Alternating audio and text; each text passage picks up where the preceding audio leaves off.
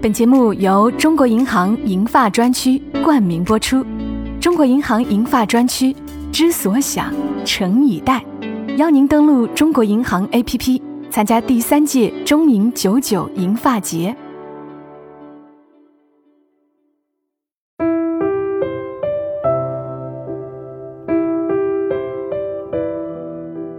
嗨，我亲爱的朋友们，你们还好吗？我是小莫，今天想和你们聊一聊我们平常人身上所发生的故事。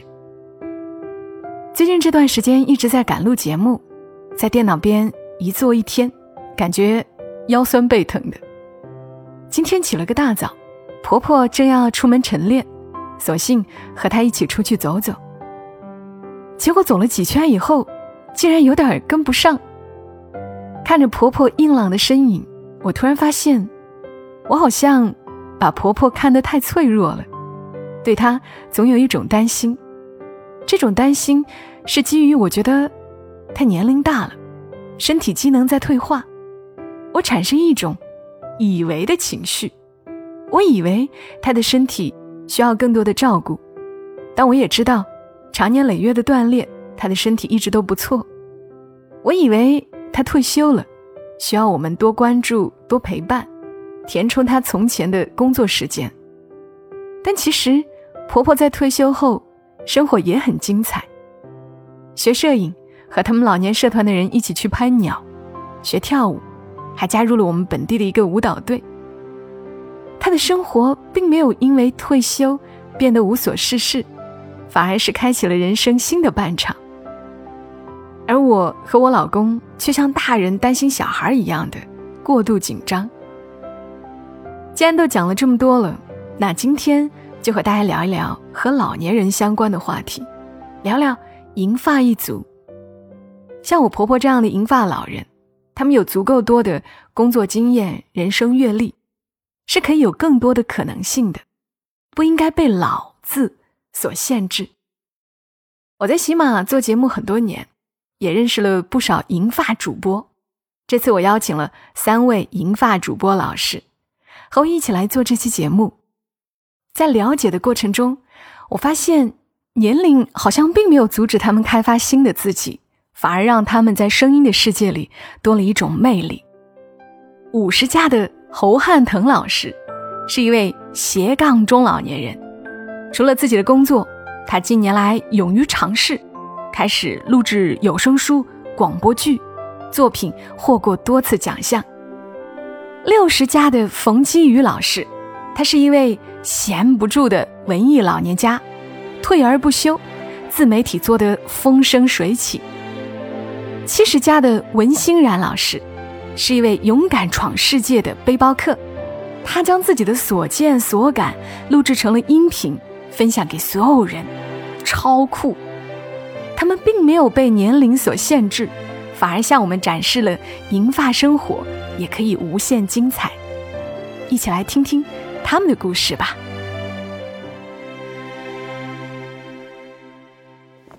我们首先对话第一位嘉宾，一位满载荣誉的演播艺术家侯汉腾侯老师。欢迎侯老师和大家简单介绍一下自己。大家好，我是侯汉腾。呃，在上个世纪九十年代中期，进入了我们本地的一个主流媒体，做了新闻播音员。近三十年工作吧，也得过大大小小不少奖项。大家比较熟悉或者知道的，就是这个中国广播电视新闻奖。后来机缘巧合，二零一八年在喜马拉雅开始录制小说。总的来说，我就是一直活跃在演播圈我挺喜欢这样的工作状态的。哇哦，侯老师的声音一出来就觉得非常的专业，特别好听，特别浑厚。能够喜欢自己当下的状态，其实是很难得的。那在侯老师您工作生涯中有什么印象深刻的节目录制吗？其实我一般在工作当中录制的这个中短片比较多。最早的时候，更多的录制的是这个通讯，啊，广播通讯。因为过去的这个媒体啊，要表扬一个人或者表扬一件事儿，主要是以通讯为主，这个也为我以后播读小说打下了这个坚实的基础。一八年以后呢，我才开始尝试去录长篇小说。后来有一次，这个朋友推荐我去录广播剧，他们说我挺适合的，嗯，但我没有录过。广播剧剧组那边说你来试试吧，啊，然后我就过去了。之后导演说：“哎，还行，你留下来吧。”当时这个录制需要在封闭的环境待十四天，我说这个十四天可不行，封闭不行。导演说不是完全封闭，就是这些天你天天都要进棚，你不要干别的。啊，我说那还行。当时这个身体不是很好，腿摔伤了，所以刚开始没有答应，后来答应了，还是去了。呃，就去录制了这个中国的最长的一部广播剧，有一百二十集。当时在这个央广播出了，叫《铁血冷娃》，这个是给我印象比较深刻的。呃，说起来是十四天的广播剧录制，其实整整录的时间有一个多月。那段时间基本上天天都在录音棚，因为之前有播读小说的经验嘛，所以录制广播剧的时候对我来讲还算得心应手。导演说。这个我的这个人物刻画什么的还还行啊，一个多月哦，天天都在录音棚，这个的确是个挑战了。那从侯老师的描述来看呢，大家就会发现，其实优质的广播剧的诞生是非常不容易的。而说到这个广播剧，我就想到甜豆的爷爷就特别喜欢看抗战类型的电视剧，但因为近几年他的视力有些下降，听剧就更适合他了。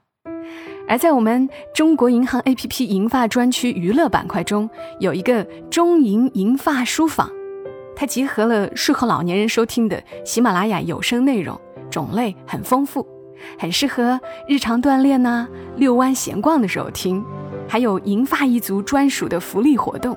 那也邀请我们的侯老师可以多来听一听。那话说，在您挑战过这个广播剧之后，您又开始尝试录制有声书，那在这个过程当中，有遇到过哪些困难和阻碍吗？我早年录制的内容都是比较偏向传统的，怎么说呢？就是比较一板一眼的历史类的、正史类的。但是录制这个有声书就大不一样了。啊，我有录过现在比较流行的这个穿越类的、逻辑思维类的、悬疑破案类的等等。每一次的录制过程当中，我就会被带入到不同的角色之中，整个思维是比较跳跃的，啊，再有一个就是现在的小说经常出现不少的新名词儿，我就需要自己不停的去网上查这些新名词儿到底是什么意思啊，比如说什么夺笋呐、白莲花啊、爷青回啊什么的，这都得去查。我们小时候可没有这些词儿啊，这都是有了网络之后新发明的，你得去查它什么意思，然后你才有态度。你用语气才能表现出来，哎，这到底是讥讽呢，还是郑重其事的？呃，说他是表扬人呢，还是骂人的？我想这也是和年轻人保持同频的一个过程吧。像您这样，嗯，一直保持年轻的状态，有什么秘诀吗？好，我觉得只要找到了自己喜欢的事情啊，整个人的状态就会比较年轻，每天都感觉很充实。人如果这个充实起来，他就不会生病。你比如说，我这个周围好多和我同龄的呀，或者比我大一些的人，他们退下来了以后啊，这个如果长时间不出去旅游或者没有什么事儿干，这一两年就很容易生病。呃，这个可能就是因为他没有什么爱好或者没有事儿干，就容易造成这种现象。可是你要是一天忙忙碌碌的话，你像我七八年也不感冒不发烧，主要是忙碌。那每天想想第二天早上还有什么事儿啊？明天还要录什么东西啊？今天录到哪儿？还有什么缺憾啊？想一想缺憾在哪里？哪个语音发的不对？哪个人物心理刻画描写的不够精确？哪个孩子的发音明天怎么调整？反正每天就在琢磨这些事儿，一天忙忙碌碌的，时间过得挺快，也感受不到这个时间和年龄的流逝。毛主席说：“自信人生二百载。”我今年才五十来岁，我觉得我的下半程的人生才刚刚开始。非常谢谢侯老师来到我们的节目。就听侯老师讲话呢，不仅会感觉他整个人的状态特别好，声音也中气十足，而且就是和他聊天的过程当中，能够感受到年轻人一般的蓬勃的朝气。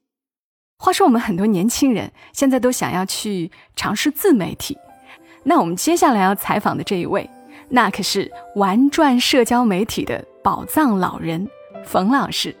由于他记录从警三十二年的大案，被网友称为“中国版华生”。今日同饮庆功酒，壮志未酬誓不休。来日方长显身手，干洒热血写春秋。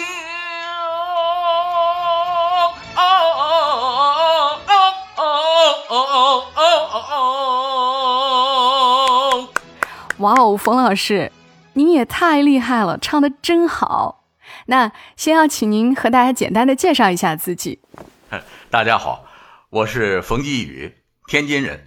退休前呢是天津市公安局新闻宣传中心的主任。虽然警察的实际工作没有做过，但我非常了解我们的警察同志每天在忙啥，比如片警、刑警、缉毒警。预审民警、法医等等。退休以后啊，我感觉自己闲不下来，又因为啊生于京剧世家的缘故，从小呢就爱导爱演，相当于有一个文艺梦吧。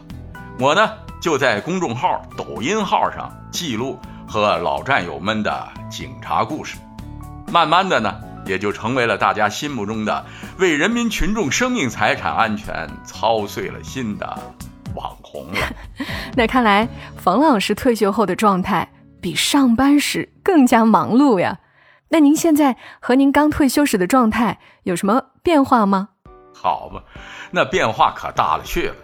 我住的那个大院啊，号称公安局大院。我的很多老同事退休以后呢，他们也都住在这个院里头。有时呢，偶尔呢，我们打头碰脸也都碰得上。我感觉呀，跟他们言谈话语之间，他们那种状态就跟我当初退休的时候那个状态那是一模一样。一开始呢，有很大的反差，有很大的失落感。本来嘛，忙忙碌碌，突然之间手头上就没事儿可做了。因为这些老同志，他们有的呢是当时的大案队的队长。有的呢是反扒大队的大队长，还有啊是刑侦专家，这些人的身上那都是有故事。我呀就拿他们做引子，他们讲的那些故事呢，很多呀也都是我曾经亲历过的。我就先把这些人呢轮流采访一遍，先做成一个访谈式的纪录片，都是这种对话式的。做好了以后啊，我呀先在我个人的公号上播放。然后呢，我再把采访的整个细节以及他们讲的故事呢，再给它丰富之后，把它变成纪实文学。这样一来呢，我不仅丰富了我自己的业余文化生活，同时呢，我也给这些老同志，也就是我采访的这些人呢，给他们一种力量和希望，让他们呢能从那种消沉当中一下啊就复活了。嗯，听出来了。您也是大家心中的精神榜样了。那您在退休之后，为什么还坚持普法呢？说到这个呀，那还真就是那句话：脱掉的是警服，脱不掉的是职责。这真不是夸大啊！这么多年了，退了休了，始终没有忘记自己啊这些宣传工作，始终没有忘了把自己知道的这些事情跟老百姓说清楚。让老百姓们提高警惕。当年呢，我做宣传工作的时候，说的最多的一句话，那就是提前预防总比事后亡羊补牢要强百倍。您知道吗？就拿我们院里的一位老大姐举例，我们那位老民警啊，被骗了二百六十万。他不是受一次骗，这帮骗子居然勾着他呀。三天的时间骗了他二百六十万，后来他自己没钱了，一百多万养老钱全都出去了。那一百六十万呢，是跟我们院里的好些人借的。这些骗子就是利用老百姓关注的征信、社保等等，在电话里一步步蒙骗你。他们都是有剧本的呀。为此呢，我就觉着自己有义务在电信诈骗这方面呢，多多的做宣传。各种各样的电信诈骗。我跟您讲啊，我做的节目《老冯说事儿》几乎全涵盖了，做了二百多集，就是提示老百姓的这样的节目。各个方面的电信诈骗的，还有怎么防范盗窃的，防范网络交友的，这些呀，几乎全都涉及到。要谢谢冯老师，因为听冯老师讲这个电信诈骗案的时候，我很有感触。我身边也有老年人被这样骗过，知道自己被骗的时候，情绪激动的晕了好几次，最后钱也没找回来。儿女们担心老人身体扛不住。就给他说钱都找回来了，实际上是让朋友直接转到老人账户的。这些骗子真的太可恨了，非常建议老年人在中国银行银发专区里了解财富管理知识，为大家贴心准备了各种理财服务，投资种类灵活稳健，帮助银发族群安享晚年生活。大家也可以帮助爸爸妈妈下载使用。一定要提醒正在听节目的你，不要盲目相信和选择高收益产品，要理性理财。那我感觉，冯老师，您每天的生活都特别充实，有什么想和您的同龄人说的吗？让大家也借鉴一下。作为人啊，毕竟我们都要老去，都要走到退休这一步。他必定要过这一关。从我个人的感觉来说啊，要脱离现在退休的状态，让心态呢重新恢复到原来工作的那种状态，最好的办法只有一个，给自己啊找点事儿干。现在啊，我有时候走到院里，碰到我那些退了休的老同志在那儿坐着，他们一般呢都是坐在那儿闲聊。一看我夹着包，还轻轻松松的往外边走，就问：“怎么着，老冯哪儿去？”我给他们的回答就是这句话：“没事儿，我呀给自己找点活干。”我呀其实就在说他们：“你不能这样，天天坐在院里边在那儿闲聊，你整个人呢就会越来越消极。怎么办呢？你就得想方设法呀。”给自己找点事儿做，你只有你自己有了事儿干，你整个人的状态才会完全的投入到这里边去呀。冯老说话真是太有意思了，没事儿。听完冯老的话呢，呃，连小莫都觉得没有那么害怕退休之后无所事事了。其实无关乎年龄，任何时候我们都可以去发光发热。就像接下来的这位宝藏老人，七十二岁的退休教师文欣冉，从六十一岁开始，他已经在全球八十六个国家留下了自己的痕迹。您好，文老师，那请先和我们大家简单的介绍一下自己吧。大家好，我叫文欣冉，是一九五零年生人，今年正好是我的本命年，我今年七十二岁了。之前我是首都师范大学的老师，二零零五年我退休了。退休了之后，从二零零八年我第一次出国旅行，先是跟团行去了法伊瑞，又去了尼泊尔。由于觉得跟团不自由，后面就开始自由行了。我一直特别喜欢喜马拉雅这个平台，我在上面听历史、听文学。还有很多喜剧，我特别喜欢喜马拉雅。但是有一年，我有个堂弟告诉我说：“你也可以自己做东西往上传。”旅游了几年之后，我就想着，旅游见了这么多世面，我就想跟大家一起分享分享旅行经验。为了让同龄人都能走上旅行的道路，我就做了一档六十以后爱旅游的节目，成了一名音频主播。嗯，非常感谢文老师能够来到我们的节目，也觉得特别荣幸能够和您一样做一名主播。那同时，我也想好奇的问问，您为什么决定在退休之后开始环游世界呢？有什么契机吗？有一次在同学的聚会上，有一个同学六十岁才开始写书，他说呢，我这有篇文章叫做《年轻》，那里边有一句特别有名的话，就是说年轻不在于年龄，而主要在于心态。你的心态要年轻，你还有年轻人那样的追求，那样朝阳般的感觉，你就是年轻的。我很受同学的启发，我想我虽然已经六十岁了，但是呢，我还一直有一个要到世界去看看的梦想。如果跟团的话，估计是不太容易完成的。英语还行，身体还凑合，那就试一试自由行吧。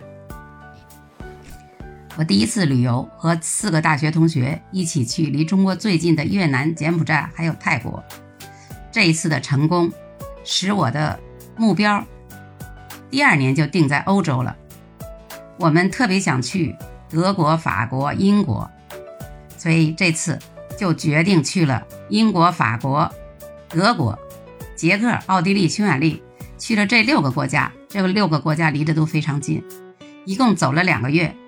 从这次旅游，我自己觉得老人出行也没什么困难，特别自己。在路上的时候，真没有觉得自己很老，只要把各种准备都做好了，老人出行是没有问题的。我听您的节目哈，您都去过四百多个地方了，那在做旅行攻略方面，你有什么好的经验和我们分享的吗？一定要自己亲自动手，一定要亲自查阅资料。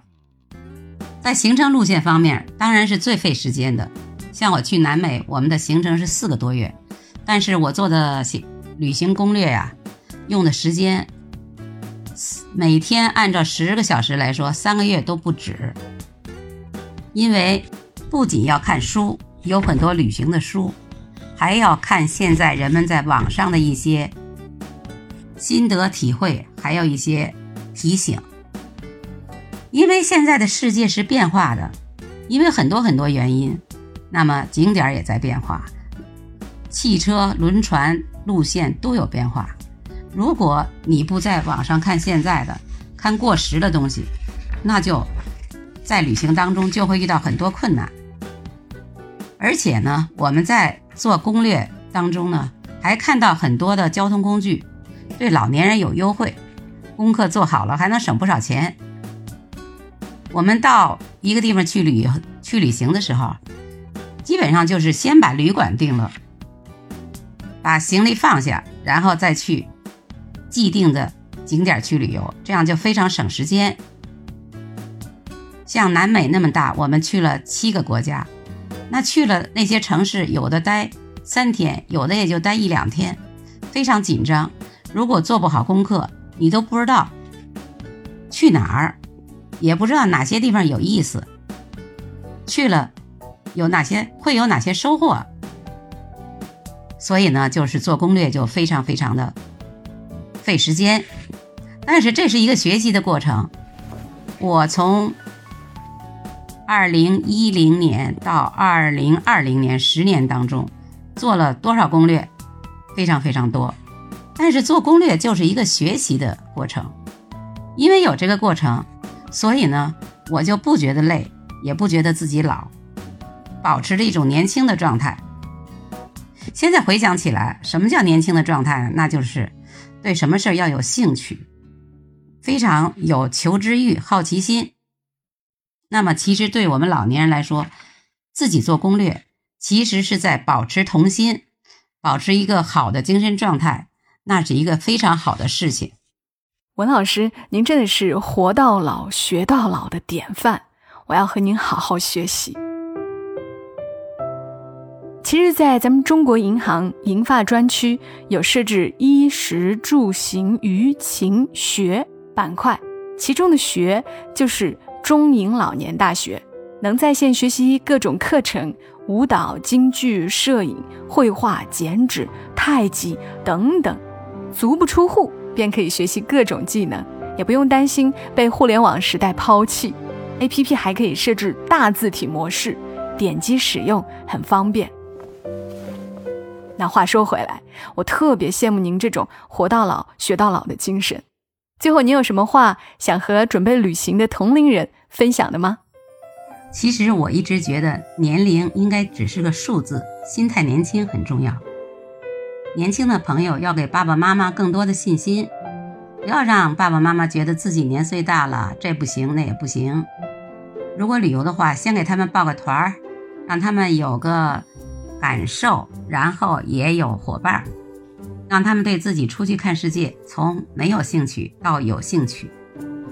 我记得我之前在马耳他旅游的时候，曾经碰见过一个老年的潜水团，那是五六个老年人，他们都穿着潜水服，戴着潜水帽。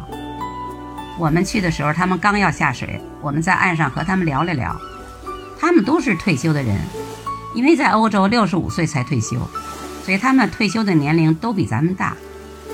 当他们几个人一个一个跳下去和我们招手再见的时候，我们都热泪盈眶了，觉得他们真是了不起。